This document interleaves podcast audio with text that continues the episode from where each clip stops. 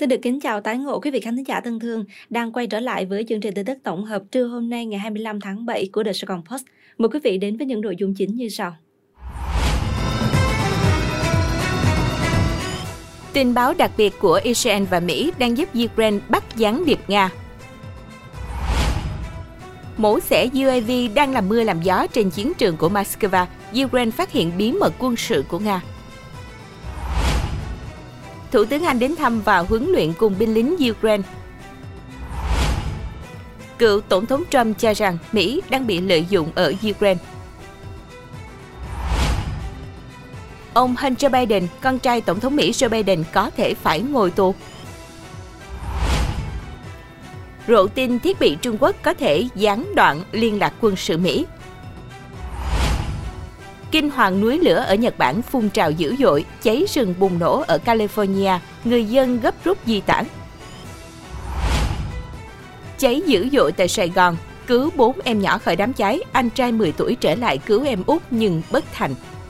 Ngay sau đây mời quý vị đến với những nội dung chi tiết.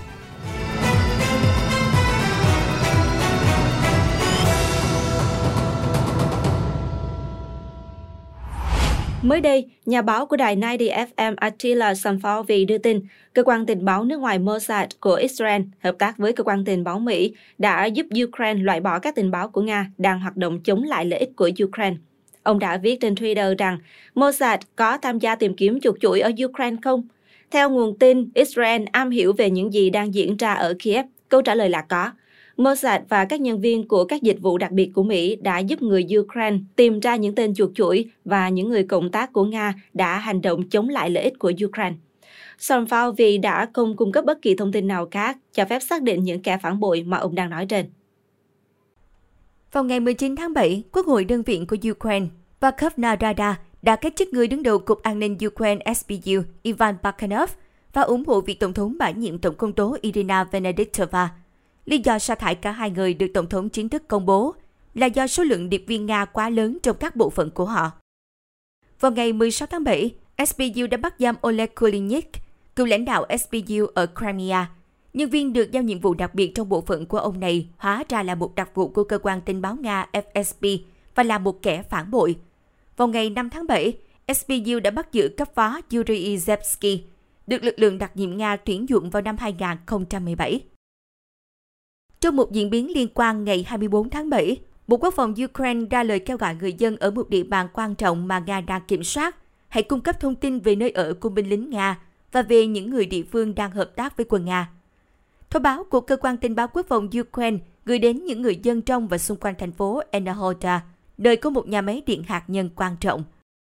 Hãy khẩn cấp báo cho chúng tôi về địa điểm chính xác của căn cứ của đối phương, địa chỉ của họ, nơi ở của lực lượng chỉ huy, nếu có tọa độ thì càng tốt, thông báo nói. Quân đội Ukraine cũng kêu gọi người dân báo cáo chi tiết về những người địa phương đang bắt tay với quân Nga, bao gồm thông tin về nơi ở và nơi làm việc của họ, kể cả thông tin về những người thông cảm với lực lượng của đối phương. Thông báo của Cơ quan tình báo quốc phòng Ukraine được đăng lên Telegram cũng kêu gọi người dân báo tin về các tuyến đường mà phương tiện quân sự của Nga đang sử dụng ở Enerhoda. Trước khi chiến tranh nổ ra, dân số của Enerhoda gồm hơn 50.000 người. Nhiều người dân làm việc ở hai nhà máy điện gần thị trấn, trong đó có Sabokiria, nhà máy điện hạt nhân lớn nhất của châu Âu. Ukraine cho biết đã phát hiện ra thành phần cấu thành nên chiếc UAV Orlan 10 tịch thu của Moscow, vũ khí Nga chuyên dùng để thực hiện nhiệm vụ trinh thám và tấn công lực lượng của Kiev. Truyền thông Mỹ dẫn nguồn tin từ một quan chức tình báo Ukraine nói rằng máy bay không người lái trinh thám đang làm mưa làm gió trên chiến trường của Moscow Orlan 10, gồm toàn những bộ phận có xuất xứ từ nước ngoài. Cụ thể, quan chức trên nói rằng thiết bị theo dõi của UAV trên là do Mỹ sản xuất, trong khi động cơ của Orlan 10 được sản xuất tại Nhật Bản và mô đun ảnh nhiệt trên máy ảnh được sản xuất tại Pháp. Nguồn tin từ Ukraine nói, các bộ phận khác của Orlan 10 có xuất xứ từ Áo, Đức, Hà Lan và cả Đài Loan. Quan chức Ukraine trên cho biết nhiệm vụ của ông là nhằm tìm ra bên nào là bên sản xuất ra các linh kiện trên vũ khí Nga để cảnh báo các nước, vùng lãnh thổ chặn Moscow tiếp cận với nguồn cung. Tuy nhiên, giới quan sát nhận định điều này là không dễ dàng vì Nga thường sử dụng các linh kiện lưỡng dụng dùng được cả trong quân sự và dân sự để lắp lên vũ khí và Moscow cũng có thể đã tích trữ các bộ phận này để không phải đối mặt với rủi ro đứt nguồn cung vì lệnh trừng phạt của phương Tây. Orlan 10 vốn là UAV chiến thuật của Nga với sải cánh hơn 3 mét, được phóng từ máy phóng và chạy bằng động cơ xăng với thời gian hoạt động tối đa là 16 giờ. Orlan 10 cho đến nay là UAV phổ biến nhất trong lực lượng Nga với hàng ngàn thiết bị được chế tạo và được triển khai rộng rãi bởi các đơn vị pháo binh với nhiệm vụ làm mắt thần trinh thám. Khi một chiếc Orlan 10 xuất hiện trên không, nó có thể báo trước một đợt pháo kích lớn sắp xảy ra. Văn phòng Thủ tướng Anh ngày 23 tháng 7 công bố ảnh và video cho thấy Thủ tướng Boris Johnson tới thăm các binh sĩ Ukraine đang tham gia khóa huấn luyện tại Bắc Yorkshire. Khóa huấn luyện này nằm trong khuôn khổ hỗ trợ quân sự mà Anh dành cho Ukraine để đối phó với cuộc chiến tranh xâm lược của Nga. Trong chuyến thăm, ông Johnson nói chuyện với các binh sĩ Ukraine, tạo dáng chụp ảnh cùng súng chống tăng, súng máy và tập ném lựu đạn. Thủ tướng Anh sắp mãn nhiệm bày tỏ tự hào về nỗ lực của nước này nhằm hỗ trợ cho Ukraine.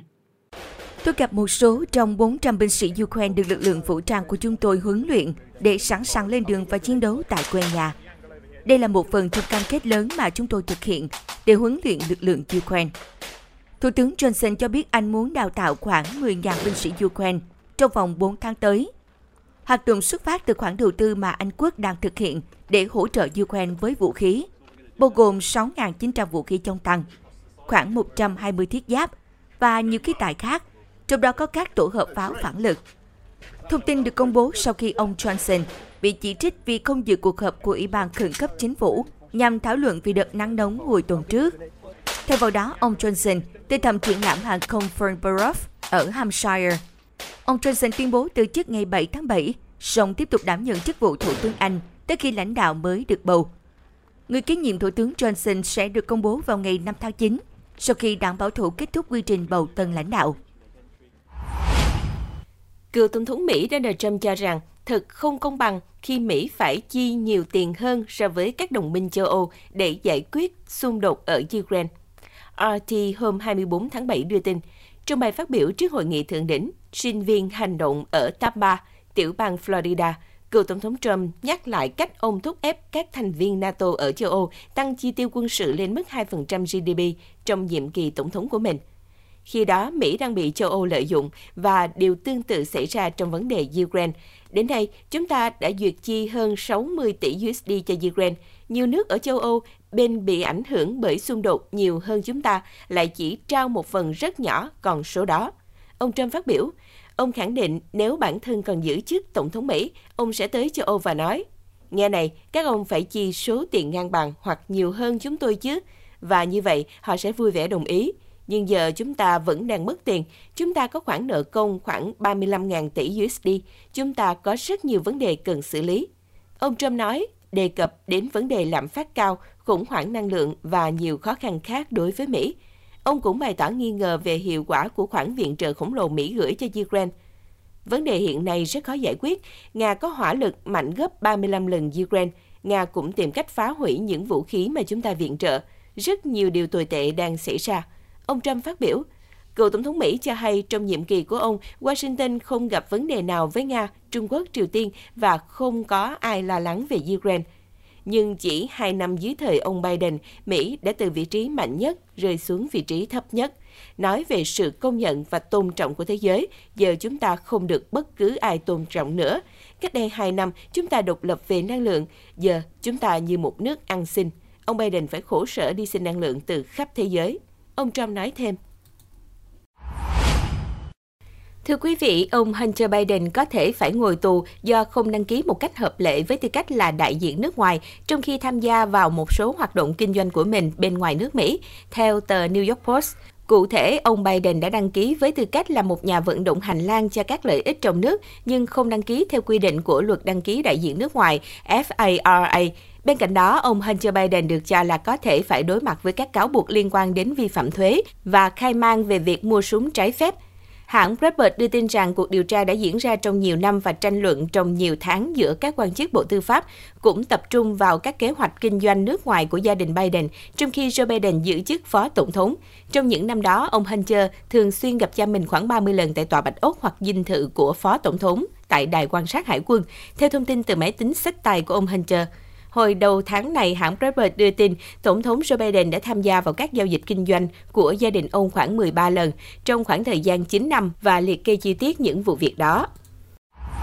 Đài CNN ngày 23 tháng 7 dẫn các nguồn thạo tin cho hay, Cục điều tra Liên bang Mỹ FBI phát hiện thiết bị của công ty Huawei Trung Quốc có thể ghi gián đoạn liên lạc của Bộ Quốc phòng Mỹ, bao gồm liên lạc của lực lượng giám sát vũ khí hạt nhân.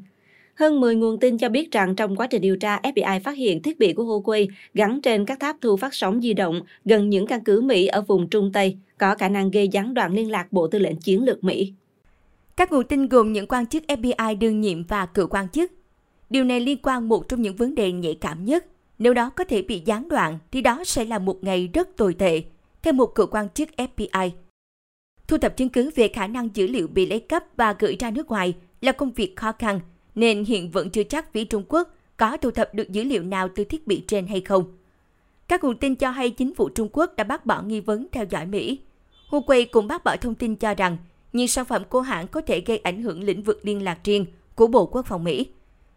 Trước đó, vào ngày 21 tháng 7, Reuters dẫn hai nguồn tin cho hay, chính quyền của Tổng thống Mỹ Joe Biden đang điều tra Huawei liên quan lo ngại về mối đe dọa đối với an ninh quốc gia, liên quan thiết bị gắn trên các tháp thu phát sóng di động gần những căn cứ quân sự. Cuộc điều tra do Bộ Thương mại mở màn được tiến hành không lâu sau khi Tổng thống Biden nhậm chức. Tuy nhiên, bản tin khi đó cho biết chưa thể xác định khả năng thiết bị của Huawei có khả năng thu thập những thông tin nhạy cảm liên quan đến an ninh quốc gia hay không. Con chip 7 nanomet của SMIC đã bị nghi ngờ sao chép từ TSMC của Đài Loan. Ngày 22 tháng 7, ông Lâm Tu Dân, giảng viên khoa quản lý kinh doanh của Đại học Sochu Đài Loan cho biết, sao chép đã bị nghi ngờ một cách hợp lý. Các học giả kêu gọi chính phủ Đài Loan cần ngăn chặn, không để Trung Quốc đạt được mục đích sao chép. Tech Insight, một công ty phân tích kỹ thuật đảo ngược gần đây đã chỉ ra rằng SMIC bắt đầu vận chuyển và cung cấp chip SOC 7 nanomet cho công ty khai thác Bitcoin Minerva của Mỹ từ tháng 7 năm 2021. Sau khi tháo rời và phân tích chip, những hình ảnh ban đầu của nó cho thấy gần như sao chép công nghệ 7 nanomet của TSMC. Điều này sẽ liên quan đến các vấn đề pháp lý về quyền sở hữu trí tuệ. Theo Đài Á Châu Tự do đưa tin, ông Lâm Tu Dân chỉ ra rằng SMIC đã bỏ qua 12 và 10 nanomet và chuyển thẳng từ quy trình 14 nanomet sang quy trình 7 nanomet. Lịch sử bán dẫn chưa có bước đi mạnh mẽ như thế này. Ông Lâm cho biết, ban đầu nó có kích thước 14 nanomet, nhưng nó đã tăng gấp đôi và nhảy vọt lên 7 nanomet. Không ai biết điều gì đã xảy ra ở giữa, chỉ biết đùng một cái đưa ra rất nhiều chip 7 nanomet, thậm chí sản phẩm tạo ra tương tự như thế này – Đương nhiên, điều này sẽ khiến ngoại giới nghi ngờ rằng đó là hành vi sao chép. Phóng viên của The Epoch Times cũng tìm kiếm từ khóa SMIC bằng tiếng Trung trên các phương tiện truyền thông của Trung Quốc như CCTV, Tân Hoa Xã, Nhân dân Nhật Báo v.v. nhưng không có báo cáo nào liên quan. Với đặc điểm quảng bá rầm rộ của Đảng Cộng sản Trung Quốc, tiến triển đột phá của SMIC, đặc biệt là đột phá với các biện pháp trừng phạt của Mỹ, nhưng chỉ được các phương tiện truyền thông ủng hộ Đảng Cộng sản Trung Quốc ở nước ngoài quảng bá. Đây là điều rất kỳ lạ. Trước đó, vào năm 2002 và 2006, TSMC đã kiện SMIC hai lần vì sao chép công nghệ xử lý chip. Vụ kiện kéo dài 8 năm, mãi đến năm 2009 hai bên mới đạt được hòa giải. SMIC phải bồi thường cho TSMC 200 triệu đô la Mỹ và chia cho TSMC 8% cổ phần. Cơ quan khí tượng Nhật Bản cho biết, một ngọn núi lửa trên hòn đảo lớn phía tây Kyushu của Nhật Bản, có tên Sakurajima, vừa phun trào, tạo ra cột cho bụi khổng lồ bốc lên trời, trong khi dòng dung nham nóng đỏ chảy xuống sườn núi. Theo SCMP, ngọn núi lửa phun trào vào khoảng 20 giờ 55 phút ngày 24 tháng 7. Cơ quan ứng phó tình trạng khẩn cấp và cảnh sát địa phương cho biết, đá núi lửa đã rơi xuống địa điểm cách ngọn núi khoảng 2,5 km, song chưa có báo cáo thiệt hại về người mức cảnh báo phun trào đã được nâng lên cấp 5, mức cao nhất. Trong đó, người dân ở một số khu vực gần ngọn núi đã được khuyến cáo di tản khẩn cấp. Đoạn video được quay lại hôm Chủ nhật về vụ phun trào tại núi lửa Sakurajima cho thấy một khối chất lỏng màu đỏ tuôn trào và chảy xuống một bên của ngọn núi lửa, trong khi đá núi lửa màu đỏ bắn ra cùng với cột khói khổng lồ cuồn cuộn bốc lên các quan chức tại văn phòng Thủ tướng Fumio Kishida đang thu thập thông tin về tình hình. Sakurajima là một trong những ngọn núi lửa hoạt động mạnh nhất ở Nhật Bản và thường xảy ra các vụ phun trào ở nhiều cấp độ khác nhau. Trong một diễn biến khác, Trước đó, một vụ cháy rừng tại California, Mỹ khiến hơn 6.000 người phải rời bỏ nhà cửa, trong khi nhiệt độ cao và độ ẩm thấp khiến công tác chữa cháy gặp nhiều khó khăn. Hơn 2.000 lính cứu hỏa và 17 máy bay trực thăng đã được triển khai để dập tắt đám cháy này. Ngọn lửa được các quan chức mô tả là bùng nổ, thiêu rụi và phá hủy 10 ngôi nhà và làm hư hại 5 ngôi nhà khác. Hàng ngàn ngôi nhà trong khu vực đã rơi vào tình trạng bị đe dọa. Một quan chức của Calm Fire cho biết hơn 6.000 người đã được di tản. Thật là đáng sợ khi chúng tôi rời đi vì tra bụi trên người, nhưng chúng tôi đã nhìn thấy ngọn lửa cuồn cuộn đang đến. Có vẻ như nó đang ở phía trên ngôi nhà của chúng tôi và đang trên đường đến chỗ chúng tôi ở với tốc độ rất nhanh. Thống đốc tiểu bang California Gavin Newsom hôm 23 tháng 7 đã tuyên bố tình trạng khẩn cấp ở hạt Mariposa, với lý do nơi này đang tồn tại các điều kiện cực kỳ nguy hiểm đối với sự an toàn của người và tài sản. Trong những năm gần đây, California và các khu vực khác ở miền Tây Mỹ thường bị những đám cháy rừng lớn tàn phá. Đây được xem là hậu quả của hạn hán kéo dài nhiều năm. Thưa quý vị, sự việc du thuyền Coral Princess bị ví như dính lời nguyền khi gặp phải hàng loạt tình huống đen đuổi, bị mắc cạn trên biển và đối mặt với những cơn sóng cao tới 6 mét, gió giật mạnh dữ dội, nhưng đó chưa phải là tất cả. Trên thuyền còn ít nhất 120 du khách đang mắc COVID-19. Hơn 2.000 hành khách trên du thuyền Coral Princess bị mắc kẹt ngoài khơi bờ biển Australia, có lẽ đang trải qua những khoảnh khắc khó khăn trong đời, theo PI. Tuần trước, du thuyền đã báo cáo tới 120 trường hợp nhiễm COVID-19, nhưng giờ đây, hơn 2.000 hành khách trên du thuyền đang mắc kẹt trên biển. Theo bản tin từ Daily Mail và Sky News Australia, gió mạnh và sóng cao tới 6 mét đang ngăn con tàu cập cảng an toàn. Các hành khách đã chia sẻ cảnh con thuyền rung lắc vì gió to sóng lớn và nước tràn ra từ các hồ bơi trên thuyền. Chỉ huy lực lượng bảo vệ bờ biển Caloundra, ông Dorka Pierce, nói với ABC rằng vì có hành khách nên du thuyền Coral Princess đang được hướng dẫn di chuyển theo vòng tròn với tốc độ rất thấp. Cảng Brisbane đã đóng cửa. Một phát ngôn viên của công ty du thuyền Princess nói với The Daily Mail Australia – và tiết lộ lý do là vì điều kiện thời tiết bất lợi ngoài khơi Queensland. Chiều 24 tháng 7, liên quan vụ cháy nhà hai trẻ em tử vong, Công an huyện Bình Chánh đang phối hợp với một số đơn vị nghiệp vụ Công an thành phố điều tra nguyên nhân vụ cháy. Nạn nhân là Pi, 10 tuổi, và Bi, 1 tuổi, em của Pi. Khi cháy nhà, Pi tìm cách đưa bốn em nhỏ ra ban công cho người dân đưa xuống đất. Sau đó, Pi trở lại bên trong cứu tiếp em trái út thì khói sộc lên, hai anh em kẹt trong nhà vệ sinh rồi tử vong. Theo anh Phước, bố cháu Pi cho biết, cháu sống với ông bà ngoại dưới quê Sóc Trăng. Gần đây nhớ em, cháu xin lên Sài Gòn thăm em được khoảng 3 tuần thì xảy ra tai nạn. Sáng 23 tháng 7, anh Phước cùng con trai lớn đi làm thuê cho xưởng một ở thành phố Thủ Đức, còn vợ làm thuê tại một xưởng gần nhà. Khi đó, cháu Pi là anh trai ở nhà trông năm đứa em nhỏ. Trước khi rời khỏi nhà, anh Phước khóa cổng và giao chìa khóa cho đứa con 10 tuổi giữ nhà. Một số người dân tham gia chữa cháy cho biết, khi ngọn lửa bùng lên, cháu Pi tìm cách đưa bốn đứa em ra ban công để hàng xóm đưa xuống đất. Sau đó, cháu Pi quay trở lại cứu đứa em trai út một tuổi và cả hai bị kẹt bên trong. Tôi nghe hàng xóm kể lại, khói ngạt quá nên Pi đưa em vào nhà vệ sinh. Lúc này khói đã sộc vào rồi, cháu lấy thân người che chở và tưới nước lên người làm mát cho hai anh em. Nhưng anh Phước khóc, nói, do căn nhà thuê bị cháy nên vợ chồng anh Phước mượn tạm nhà hàng xóm để lo mai táng cho hai con. Chứng kiến vụ cháy, hàng xóm xung quanh ai cũng xót xa trước tai họa ập đến gia đình anh Phước. Một số người đến động viên chia sẻ, hỗ trợ chút tiền để gia đình vượt qua giai đoạn khó khăn. Hôm nay, một người hùng bé nhỏ đã hy sinh thân mình mãi mãi ra đi. Người ta tìm thấy thân thể em đang che chở đứa em út bé bỏng phải là một đứa trẻ hiểu chuyện và quả cảm như thế nào mới có thể bình tĩnh cứu bốn đứa em và không ngại lao vào lửa đỏ để giải thoát em bé út. Ngọn lửa bao trùm thiêu đốt nhưng không thể phá hủy một trái tim người anh dũng cảm. Bộ Y tế cho hay hiện Việt Nam chưa ghi nhận bệnh nhân mắc bệnh đậu mùa khỉ. Tuy nhiên, nguy cơ ca bệnh xâm nhập vào là rất lớn do dịch bệnh đã xuất hiện ở nhiều quốc gia. Hiện WHO xếp Việt Nam vào nhóm quốc gia có nguy cơ thấp về bùng phát dịch. Chiều 24 tháng 7, Phó giáo sư tiến sĩ Nguyễn Thị Liên Hương, Thứ trưởng Bộ Y tế, cùng văn phòng WHO tại Việt Nam, USCDC tại Việt Nam và các cơ quan đã họp khẩn cấp để bàn phương án ứng phó dịch đậu mùa khỉ. Tổng Giám đốc Tổ chức Y tế Thế giới Tedros Adhanom Ghebreyesus tuyên bố đậu mùa khỉ là tình trạng khẩn cấp về sức khỏe cộng đồng toàn cầu do tốc độ lây truyền nhanh, nguy cơ về sự lan rộng hơn nữa tới các quốc gia khác. Theo WHO, tốc độ lây lan của dịch nhanh, nguy cơ về sự lan rộng hơn nữa của dịch bệnh tới các quốc gia khác là rất rõ ràng. Cơ quan này cũng cho hay nguy cơ mắc bệnh đậu mùa khỉ là ở mức trung bình trên toàn cầu.